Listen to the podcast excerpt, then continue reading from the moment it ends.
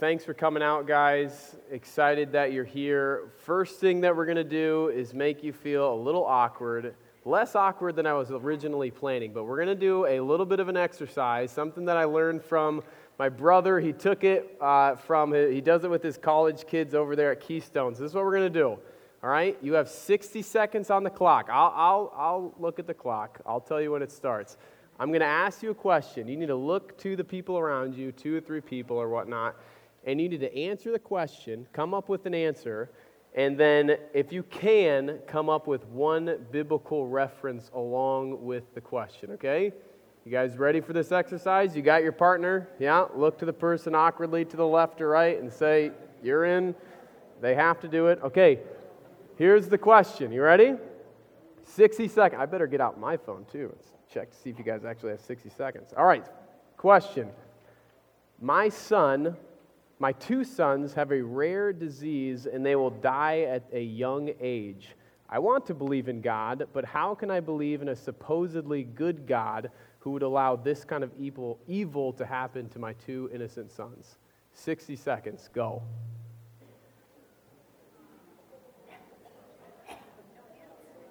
No hints. All you.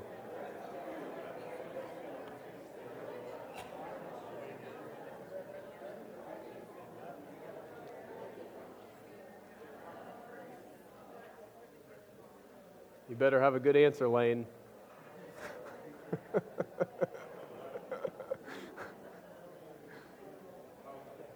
All right, 30 seconds, 30 seconds.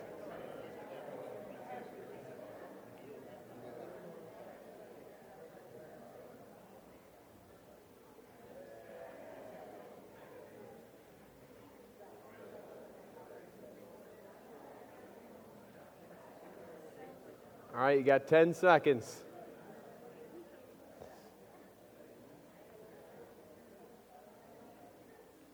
Okay, okay, okay. Look back up here. All right, so originally what I was going to do is I was going to have one of you guys come up here and actually share your answer with me, but I think we'll save that for next week, which is a hint of what we'll be doing next week, which is super practical. So prepare yourself if you do come. But the point of that kind of an exercise is to show that for some people, I mean, that's, that's a really hard question. Probably one of the most deep, just one of the most hardest questions you could you would probably ever be asked when you're talking to somebody. But the point is, is that apologetics are practical. They're very practical. And while apologetics, uh, they are a different study from evangelism, you don't want to mix them up totally. They are a different study. But when you're working with people, what you're going to come to find out is that it's almost impossible to do evangelism without actually doing apologetics at the same time. Uh, especially when you look in the book of Acts and you see apologetics being done, they, they're always going hand in hand, both apologetics and evangelism. So I think that the misconception that a lot of people have when it comes to apologists in general is that they kind of view them as these old white guys sitting on leather chairs, smoking a cigar, debating an Oxford uh, atheist. You know, just kind of that misconception. If that's kind of the misconception, at least that's the misconception that I had about them. If that is what you're thinking about them, then you're wrong because if you are a Christian, you are an apologist. You are an apologist, each and every single one of you. If you're a Christian, you are an apologetic evangelist. You're either a good one or you're a bad one. You know, because honestly, it's one of the few, evangelism, I should say, is one of the very few gifts that were given to some, like our dear friend Chuck DeClean, but commanded of every single one of us, right? Great Commission. None of us are going to get out of this job. I mean, just think about it for a second. My, my Curtis Johnson, I don't know if he's in here or not. I see Lisa here. I don't know if Curtis is in here, but he was at Taco Hangover the other day, and he had a, he had a Saylorville shirt on. And one of his uh, waiters just came up to him and he asked him, well, why do you go to church? Well, the answer that he gives him, he's going to have to give him an answer. And the answer that he gives him is going to be an apologetic one. It, it, it might be a bad one. I hope it's not a bad one, but it might be a bad one. But the answer he gives is a apologetic answer. Now, how many, by raise of hands, how many of you guys are uh, uh, stay at home moms? Raise your hands. Yeah, we got a number of them in here. Kaylee, my lovely wife, you're a stay at home mom. Do you ever have to, did you ever have to teach Carter to say no or, or to ask why? I mean, no. Yeah, kids, they're pretty good at being philosophers by themselves. They ask why all the time. So, what if, role playing here, you're talking about God at home, your kid comes, asks you, and comes up to you and just asks you why? Well, why? Well, the answer that you're going to give them is going to be an apologetic answer, whether you like it or not. So, what we need to know is just like our staple verse up here in 1 Peter 3:15. We need to be ready to give an answer because each and every single one of us are apologists if you are a Christian. Uh, and when we look through the Bible, apologetics, is, it's not a new concept. Uh, it's not something that's been invented recently. When you look at even just in Acts with Paul, like I said before, Paul was used apologetics all the time. Acts 17 2, as usual, Paul went into the synagogue, and on the three Sabbath days he reasoned with them from the scriptures. Acts 19:8, Paul entered the synagogue and spoke boldly over a period of three months, arguing and persuading them about the kingdom of God. Acts 28, 23, he tried to persuade them about Jesus from both the law and the prophets. Um, so, since last week, my dad, what he did is he really focused on apologetics from the Bible. How would you answer somebody like a Jehovah Witness uh, using Scripture? So, a Jehovah Witness comes up to you and says, Well, Jesus isn't God, he's the Son of God. Well, where in Scripture do I need to go to answer that kind of question? That's what my dad focused on last week. What I'm really going to be focusing on is how to uh, answer or use persuasive reasons outside of the Bible.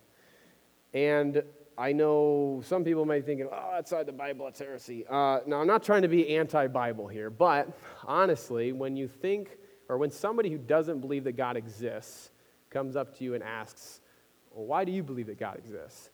Uh, you, you could say, well, Genesis 1 says that God created everything. Psalms 19 says that the heavens declare uh, uh, that, that God exists and that the heavens declare that, you know, he's there and whatnot. But it may not be all that convincing to that person uh, because that's a little bit of circular reasoning right there, right? I believe that God exists because God tells me he exists, right? But fortunately for us, God has indeed created logic and has given us good logical reasons outside the Bible to believe in his existence so that we can move that person from a belief in God to a belief in the gospel. And that's really my goal today is to kind of show you how, or at least how I've done that, or how you can do that, and you should be doing that. Uh, but instead of lecturing you over obnoxious words, you know, like the ontological, cosmological, teleological argument, and probably putting my, my friend uh, Brett Funkhauser to sleep back there.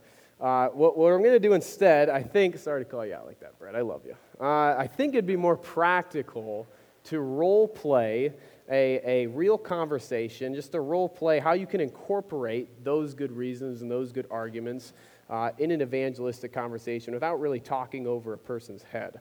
Um, so I'm sitting on this. So I, I think that Paul gives us the best example or the best outline to do this in, in Acts 17 when he is in Athens. And I really do think that he lays out the perfect outline for us, uh, an example for us how to be good apologetic evangelists. So if you have a Bible, you can turn to Acts 17. I'm not going to be dissecting the text. It's not, I'm not going to be exegetically walking through this, but I, I do just want to hit on the outline that Paul really gives us uh, for how we can engage or how we should engage people who believe differently than us. And the outline that he gives us can be summed up in these three right here. Paul is telling us that we need to have a heart for the lost, we need to have an eye for the culture, and we need to have a mouth to speak the gospel boldly. So if you're there, starting in verse 16, Acts 17, uh, it says, While Paul was waiting for them in Athens, he was deeply distressed when he saw that the city was full of idols. So, just a little background here's Paul. He's been run out of the past two cities that he's been with. He's with his buddy Paul and Silas. They get split up. He's stuck in Athens by himself. He looks around and he is deeply distressed, Luke says. He's the author of of, of Acts. And he says that he is deeply distressed by the godlessness in this city. This is first century um, Athens, okay? and, the, and a common phrase there in Athens was it's more common to find a God than a man in that city because everywhere you look, you'd see, you'd see idols. You'd see idols on the street corners, you'd see idols in their houses. And so Paul was looking around and, and he was deeply distressed. And that word distressed in the Greek literally means an, an inner pressure or, or an inner anguish. So Paul is having this, this deep, deep inner pressure when he sees just a sea of lost people. And the reason why I say this is the first step in, in, in becoming a, an effective or a good apologetic evangelist is because it was a, such a key lesson for me when I first got into apologetics. Um, because when, when, if, if you love apologetics, and I know there's some people out here do, and they fall into that category like me, it's so easy to, to love it for all the wrong reasons. You can love it because of the knowledge. You can love it because of the debating. You can love it because you just want to prove your intelligence or just show, yeah, I'm, you know, there's really a couple types of people the people that love to ask people questions, or, and the people that hate to ask people questions, you know, because they're a little nervous. But those people that are like, yeah, I'm going to get them with this answer, I'm going to stick them with it. Well, that was me, but honestly, when you think about that, if, if, if you have a heart like that, then you don't really have a heart for the lost. You have a heart for yourself, if you're being honest. Um, and that really is the first lesson that I learned, and I think we all need to learn. And, and unfortunately, the reason why people think that apologetics are, you know, a bunch of snobs sitting around and just debating is because people who love apologetics they tend to be self righteous and thinking that they're so intelligent while everybody else is, is not so much. It's really, apologetics can be a breeding ground for pride. And, and, that's really one of the first things that I had to learn about apologetics. And I think that's what Peter wanted us to learn, going back to our staple verse in 1 Peter 3.15, where he says, be ready to defend the faith at, at, faith at any time, yet, verse 16, the verse right after, do this with gentleness and respect. So, our focus in apologetics should never be on the intellect or the desire to prove someone wrong. It absolutely needs to be our desire to see lost souls saved by the gospel. Amen? Good. Good amen. Uh, so, so, how can we have a heart for the lost? And, and, and one of the most practical some of the most practical advice I've ever been given by my mentor that he's been kind of pounding it in my head for the past couple of years now, Chuck DeClean, is learn to love people by spending time with them. Learn to love people by spending time with them. The old um, saying that I feel like every preacher in the world claims, and that nobody really knows who said it, is nobody cares what you know until they know how much you care. That is a very, very true statement. Uh, so, and everybody knows that's true. If you go into a conversation and you just start spatting off, like, okay, I'm to, like I said before, I'm just to prove this guy wrong, or I'm to, oh, I'm to get him. Nobody likes that guy, and nobody respects that guy, right? So, the opposite of that is asking them questions, spending time with them, actually enjoying them in a friendship sort of sort of a way, and caring more. I mean, Abe Miller is the, the prototype, and he always gets mad at me when whenever I just want to give my opinion. We'll sit down, and he's like, "Yeah, dude. I mean, okay, but you you just sat there and talked for the first like 15 minutes without asking me a single question. Like, you look pretty selfish right now. Like." That's, that's pretty true. I mean, enjoying to ask questions, enjoying spending time with people. Uh, I, I really do think that's the first step to be an effective apologetic evangelist is to have a heart for the lost by befriending the lost and building up a relationship with them.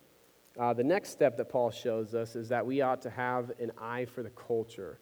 Um, so if you look back at Acts 17, you're going to look, you're gonna, if, you if you read through the whole text, I mean, the text I'm talking about is 16 till the end of the chapter, you're going to see Luke uh, describe Paul in the culture using visual terminology three different times. In verse 16, he says, I saw that the city was full of idols. Verse 22, he says, I see that you are extremely religious. Verse 23, I observe your objects. And he's looking around. He's, these are all visual words he's using right now. So, what Paul is doing, essentially, right here is he is observing the culture he is in, and then he is presenting the most compelling case for them to believe the gospel. Uh, but if you're going to read his argument, which is really interesting, and you can do that on your own time, uh, but if you're going to read his argument 22 to basically the end of verse 29, what you're going to see is Paul doesn't take the same approach he usually does. Usually, Paul will uh, he'll go into the synagogue and he'll start debating uh, how Jesus was the fulfillment of prophecy in the Old Testament. He'll go to the Bible and he'll go to the Old Testament and say, "See, this is Jesus. Now Jesus is the Messiah, so therefore you should believe in him. He really did rise from the dead." But he doesn't do that with the Athenians. He starts with creation. He, he's walking through creation, and then even he goes and he starts quoting their own poets. That's really interesting because the reason why he does that is because he's observing I'm not around any Jews right now. I got to start elsewhere. So that's what he's doing. What really, essentially, what Paul is doing is he has observed the culture he was in, and he is meeting the people where they are at, at their understanding or in their understanding of God. And that's another huge lesson that we all have to be doing. We have to be meeting the culture where they're at. And it is a case by case thing, it's not a section by section, it is a literally individual by individual thing. I had, I mentioned them briefly last week. I, I, I used to work with two guys, both of them unsaved. Um, one had uh, thought he was a Christian, but really just had a false idea of, of the gospel. The other one was just a skeptic in general. And so, with the one, the, the first one, I started with the gospel. I started with the gospel, just what my dad was talking about last week, examining, doing apologetics with him, answering him questions. Well, let's go here. What does God say about salvation? Yada, yada, yada. The other one, I had to start with, with answers outside the Bible. I, that's where else are you going to start? You can't try and convince somebody to repent of their sin if they don't think they're a sinner and they don't think there's a God that, that actually does condemn sin. You can't do that. You have to start elsewhere. So, understanding who you're working with and really meeting the culture where they're at. So, how can we do that? How can we do what Paul did and meet the pe- people uh, where they're at in their culture? And really, I want to clarify again. Like I said, when I say culture, I'm not, I'm not necessarily talking like American culture versus European culture. Uh, that's important. You need to understand that, especially if you're going to be a missionary, understanding the different cultures and whatnot. But I think we can go deeper than that. Um, what about the Des Moines metro culture versus other cities? Do you think that they ask, do you think that people here ask different questions than they do elsewhere? I think so. How many of you guys, on a raise of hand, have ever talked to a Mormon? Yeah, I would say a lot, if not most of us, just randomly, just one time. Now, how many of you guys talk to a Mormon on a daily basis? We got one. That's it. I mean, right? It might be a little different if you lived in Salt Lake City, though, right? Because there's a lot of Mormons there, so you might have to run into that a lot more, right? So, uh, uh, but also, I think we can go even deeper than that. And this really is essentially what I want to uh, get you guys to think about today is don't even think country, don't even think city. I want you to think your culture. Who, what questions are being asked in your culture? The culture of the people you work with, uh, the people you go to the gym with, uh, your friends that you're hanging around uh, with the weekends. What kind of questions are they asking? That's really essentially what we need to be answering. I, I yeah, I think that those are the kinds of questions that we need to answer. So, uh, uh, because honestly, the reason why I think you have to think through this is because uh, you, you don't. Uh, I, I, wanted to think about this because I don't know, I'm trying to find words here. It, it, may not be the wisest thing to spend all of your time learning answers to questions that you may never be asked, right? I mean, if you're, if you're living in Salt Lake City, that would make a lot of sense for you to spend time trying to understand Mormon questions. But if you're not going to be asked the question. I'm saying you shouldn't care about those, but that's the trap I fell into when I first got into apologetics. Is I thought that I had to understand all the questions, I needed to understand all the answers, I needed to know how to answer a Mormon, I need to know how to answer an atheist, but I realized very quickly that I'm not that smart. right? And I think that we would all agree that we're probably not that smart. We're not going to remember all these things. So don't spread yourself too thin. Now, I'm not saying that you shouldn't care about those answers. If you do hear a good argument for, for Mormonism or, or against uh, an atheist, but you know that you're probably not going to come across those types of questions very much, jot them down in your notes. You know, whip out your phone, take them out. Okay, there's a really good verse that I could go to. Do that. I, and honestly, I think the question that we should be concerned with the most is what are the questions that are being asked about God by the people I spend the most time with? That's what we need to be figuring out. but here's the problem that answer is going to be completely different for everybody, right? Depending on who you hang out with, that, the question's not all going to be the same.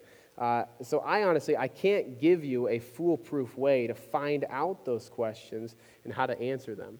You have to actually put in the hard work yourself and go into your culture and find out okay, well, what are the questions that are being asked? And I think that goes right back to Paul's first point. You, in order, the only way you're going to be able to know that, the only way you're going to be able to know what kind of questions your culture is asking is if you have a heart for them, if you're spending time getting to know them, if you actually love them. So you have to put in the work. Um, I was talking to, uh, I didn't tell him I was going to call him out, but uh, Frederick Sandberg, and we weren't talking about this, but he was just he was just talking about people he knew, he, he, he talked to on a regular basis, and he's like, "Yep, this person, this person's a believer. This person's definitely a believer. This one's no, they're Catholic. This one's an atheist. This one's agnostic." And I'm just sitting there like, "That's a perfect illustration. That's somebody."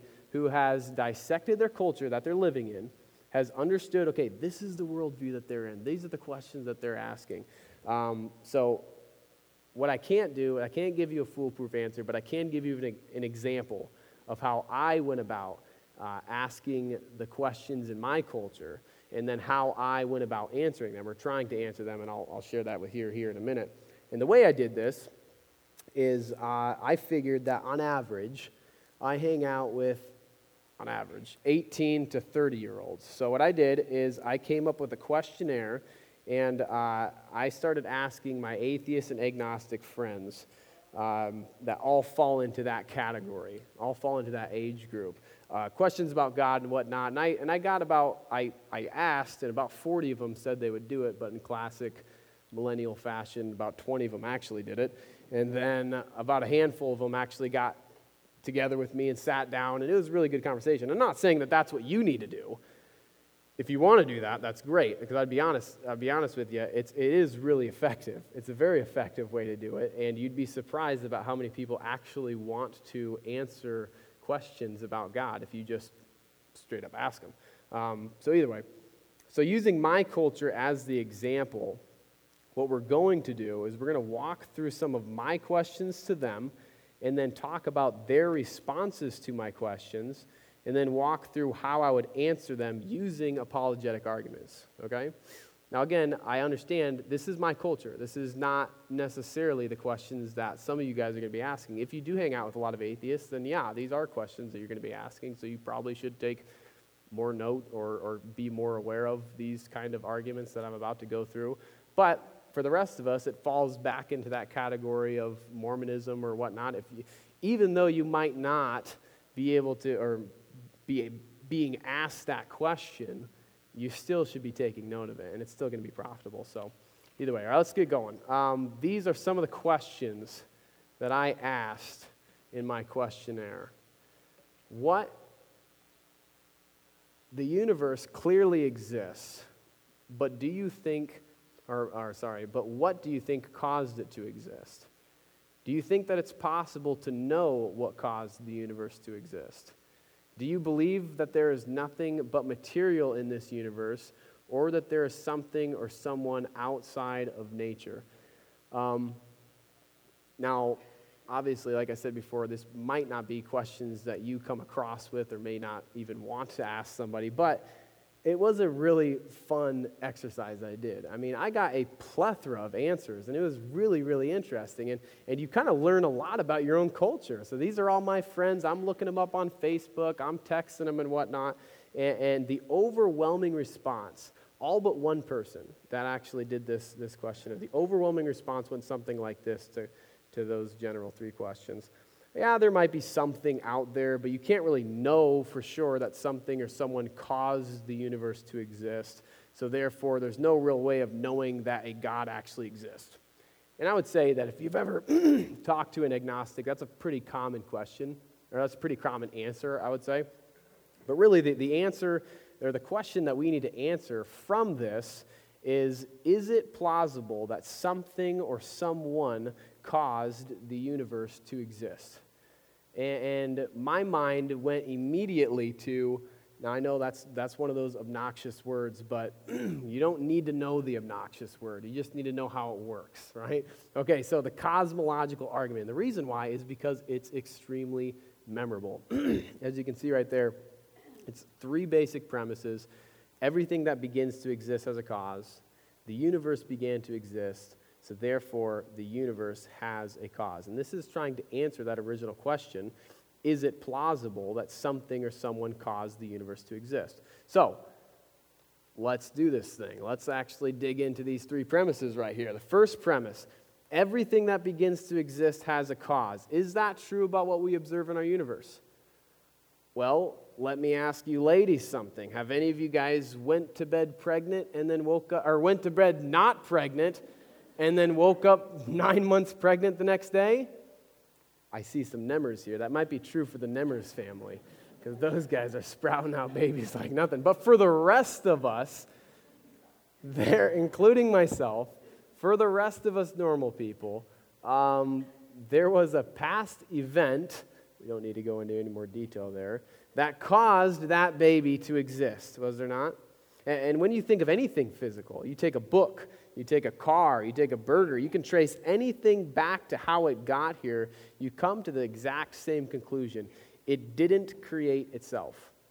It didn't pop into existence. Physical things don't pop into existence on their own. Something or someone caused them to exist. So, by just looking at that, it seems that premise one checks out. So then you go on to premise two.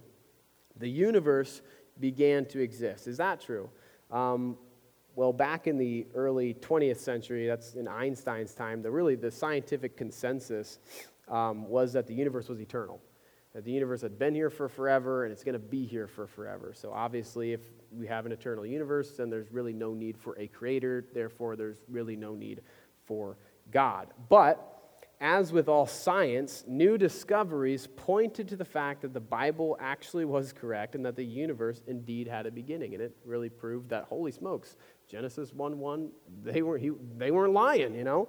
The universe actually had a beginning. And I'll just mention this. I, I love to talk about this, but I'm not going to. I'm not to stay too long on this, but uh, um, we can talk about it later if that interests you. But just some reasons why we know that is, is when Edwin Hubble discovered that the universe is actually expanding, and you might recognize the name. It's the guy who we named the Hubble telescope after. And when scientists actually put into uh, uh, practice the second law of thermodynamics uh, in the universe, then the consensus that actually was that the universe was eternal actually shifted completely. And then even atheists believed that the universe, okay, we submit, the universe actually has a beginning. So if you look at Alexander, this is a pretty funny quote by Alexander Vilenkin. He's a atheist uh, cosmologist. He says scientists can no longer hide behind a past eternal universe. There is no escape. They have to face the problem of a cosmic beginning. Now he realizes that's a problem, right? He realizes the problem because if the universe had a beginning, it has a cause. Well, what caused the universe?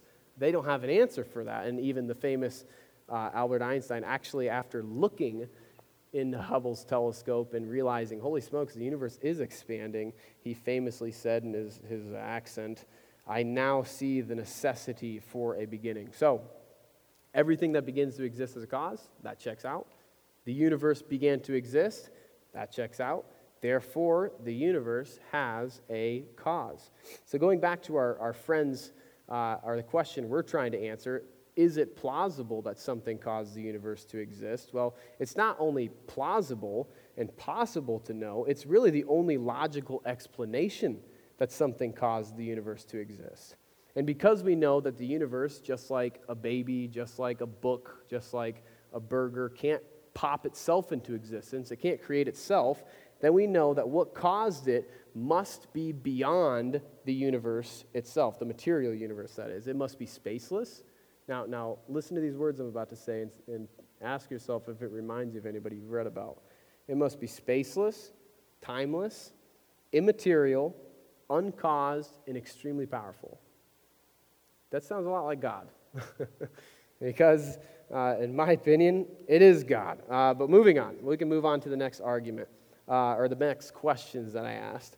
Um, science can account for a lot of things we now know and understand. Do you think that there are some things that science cannot account for? Another question I asked is Do you think that it's likely that humans got here by chance? Why or why not? And like I said before, overwhelmingly, everybody but one, I should say, they're, they're agnostic. And there was one atheist, one strictly atheist. So I'm going to read his answers to this one. So for the first question, he said no, science can account for everything. Um, for the second question, though, I'm going to read it because this is interesting. I want to I wanna hone in on one word he does say. Uh, to the second question, do you think that it's likely that humans got here by chance? Why or why not? He said, yes, it's likely that humans got here by chance. There is no clear force driving our existence. It seems that a string of likely, that's the word I want to hone in on, events that allowed us to evolve and prosper. So the question we need to answer at this point is Is it likely that a life permitting universe exists? Is it likely that a life permitting universe exists? And this really does fall into the, the argument from design. Uh, you're looking out at the universe. This is the Psalms 19 one where you're looking out at the universe and you're saying, Holy smoke, something out here looks design. And the specific obnoxious word is teleological. So you don't have to call it that. But let's look at what the science says. Is it likely that a life permitting universe exists? Um, now you're going to have to follow me here because, again, there's going to be some more obnoxious words. But it's uh, hopefully I'll, I'll, put out some pictures and I'll use an illustration and it'll be really good for you. I think this is one of the most fun arguments for God's existence. Uh, in order for a universe to be life permitting, and that word is extremely important because uh, just the fact that the universe exists is, is, is amazing enough, but the fact that there can actually be life coming out of that universe is even more amazing. The fact that not just humans, but plants and, and birds and animals, and they can all exist is amazing. So, in order for the universe to be life permitting, there are dozens of cosmological constants that have to be exactly in place, or nothing that we now know would exist. Now, I know that most of us, including myself, we don't spend our time thinking about cosmological constants or even really know what they are, but to help you kind of picture it, you can picture it like this dial. Eh, or like, you know, just like a lock. Here, I actually have one in my pocket.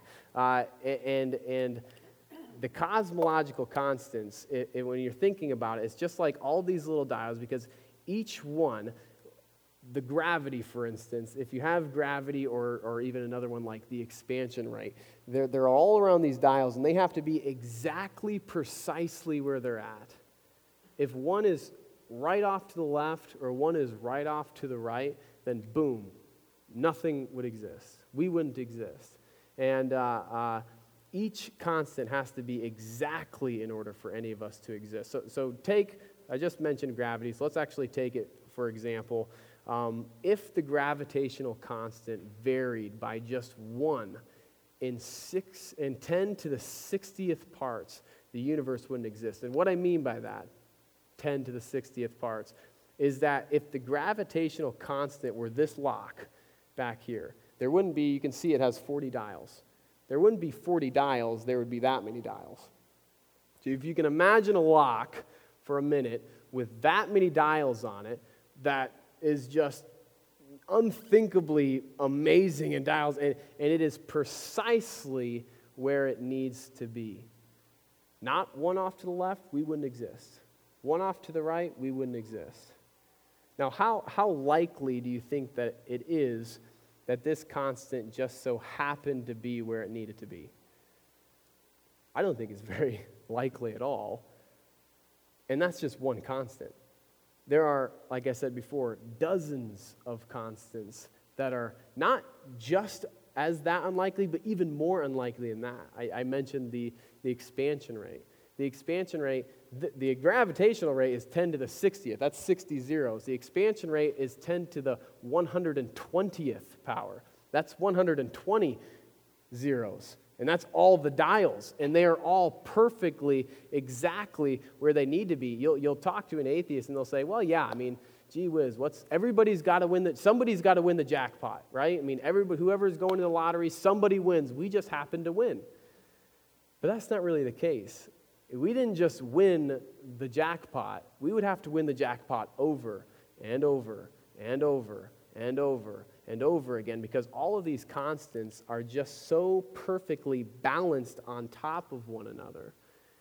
And if they weren't, none of us, even one of them, all of them are perfect, but one of them was off just by a little bit, poof, we wouldn't exist. But let me illustrate this real quick because I think we would all agree that it's going to be more likely for one of you guys to guess the combination to this lock than it would be for the gravitational constant to be exactly where it needs to be. I, I hope you would agree. Uh, math would back me up on that. But let me get a couple volunteers. I got to call on my buddy Brett Funkhauser and bring Aaron up with you. So the both of you guys come up there. These are my friends. Uh, give them a round of applause. Make them feel welcome. Brett goes back. I even have one of my oldest friends, Dylan Eisenlauer, back there, but I told him I wouldn't call on him or pick on him. So either way. Okay, so should we, let's give them a crack at this and see if they can lock it. We'll see how it goes. Just give it your best shot. You only get one shot, remember? Just one shot. Oh, I'm sorry. No, close, but no cigar, my friend. All right, Brett, let's see what you got. But Brett's a pretty lucky guy. I think he's Irish. I'm not sure. We'll see. No, he's not Irish. Thank you, Joe. Oh. Brett, you got so lucky. Oh my goodness. Now, who here thinks that Brett got really lucky? That was really good. Brett, what do you mean? You don't think he got lucky? What do you think happened? I gave him, Brett, did I give you the answer? Okay, now you're just lying. He gave you, thank you, thank you. Give a round of applause, guys. Good work, good work, good work. Okay, thank you, guys. That was good. But think about it for a second. Isn't it interesting that not only are we skeptical of chance, but we infer intelligence? Let me repeat that. We're skeptical of chance, some of us might have thought, wow, I can't believe he guessed it. But then you thought about it for a second. Ah, wait a minute. No, no, no. There's got to be something behind that, right? There's got to be mind behind that. There's got to be, there's no way that he guessed that on his own. Guys, that's the exact same truth for the universe. That is the exact same thing. Um, we all thought that there's no way that could have happened, but It's true. And when we look at the universe, we see just how unlikely all these things are. And not just this. I mean, are you kidding me? This is nothing compared to just one gravitational constant, let alone dozens of them. And yet, there are those who still believe that God does not exist. But even at this point, there are a lot of atheists who still who, who would agree that it really does look like it's fine tuned. Um, but we're running out of time here, so I'll hurry up and I won't read those. Well, just one. Um, Stephen Hawking said the remarkable fact, he's a famous, famous atheist, the remarkable fact is that the values of these numbers seem to be very finely tuned uh, or adjusted to make possible the development of life. Um, so, going back to my friend's answers, is it likely that the events, or that is it likely that they allowed these events to prosper or that we were allowed to evolve and prosper? Well, no. The odds of this happening by chance would be considered a numerical impossibility in any other case. The fact that someone would even keep the pipe dream alive of us getting here by chance actually shows more about the desire for God not to exist and less about the desire to follow the evidence. So, honestly, the common sense conclusion would be that the universe looks designed because it is designed. And that goes right back to Psalms 19. I mean, this is the whole point of these arguments. We shouldn't shy away from them as Christians. Um, we should embrace them and say, okay, these arguments actually pump up my, my understanding of Scripture. These arguments actually bring a whole new light when I'm looking at Psalms 19 and saying, holy smokes, okay, this is legit. The, the universe really is something that God created. Now, I had another argument that I'm going to go through, but we're running out of time, so I won't go through it. And it was the moral argument. And really, I think that that one, as an apologist, is absolutely key to bridge the gap from getting somebody to believe that God exists, then getting them to believe that the gospel is real, to getting them to actually believe in the gospel. Um, but the, really the important thing is about these arguments is that you need to be careful because especially even the moral argument you can come off as a very very cold christian when you give them these very cold philosophical systematic answers and and sometimes they're just going to write you off uh, what we need to do is we need to be bridging the gap constantly to the gospel and that was paul's last point um, was that he had uh, a mouth to speak the gospel. If you look in verse 30, if you're still in Acts, it says, Therefore, having overlooked the time of ignorance, God now commands all people everywhere to repent. And this is so important because when we look at this, Paul used the arguments, he used the good arguments, but he didn't stop there. He, he got to the gospel. He, he saw the culture where they were at. He met them, he understood them, he used good arguments to reason with that culture, but then he made a beeline for the gospel. And uh, we have to be doing that exact same thing because if we don't, then we're going to end up like that wide receiver who, who returns a kick for 99 yards and then fumbles at the one yard line right? I mean, you did everything you needed to do. You loved on them. You were their friend. You gave them good reasons to believe that God exists. But you didn't give them the gospel. You didn't give them what they needed to hear. So we always have to be making a beeline for the gospel. Um, and I might hit on the uh, moral argument next week if you guys come. But that's a Richard Dawkins quote we didn't get to.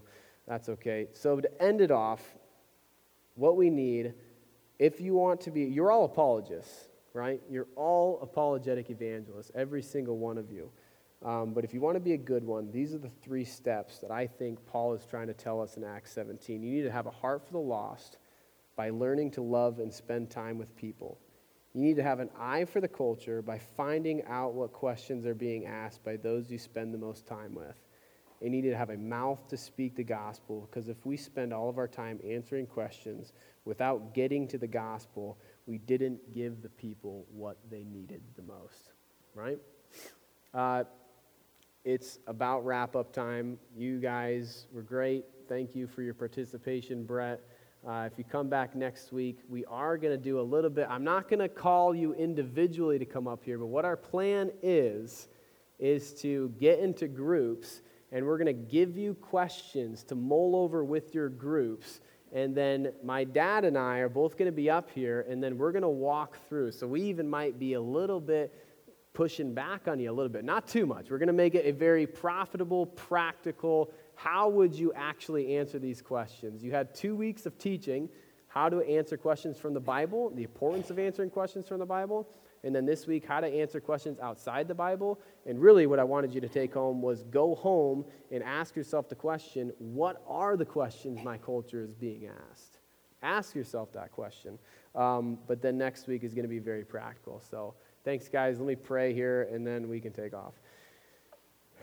Dearly Father, uh, thank you uh, for your word. Thank you for the fact that it is reliable um, that you, you, we do have the, the living and active, uh, God breathed word in front of us, Lord, but also thank you for uh, the, the good reasons that you've given us to believe in your existence, even outside of your word. Uh, and we really shouldn't be scared or, or ashamed of those types of answers, Lord. But more importantly, I pray that you would give each and every single one of us a true, deep heart a broken, broken heart for each lost individual that we see, uh, that we're, we're working out with, that we work with, Lord.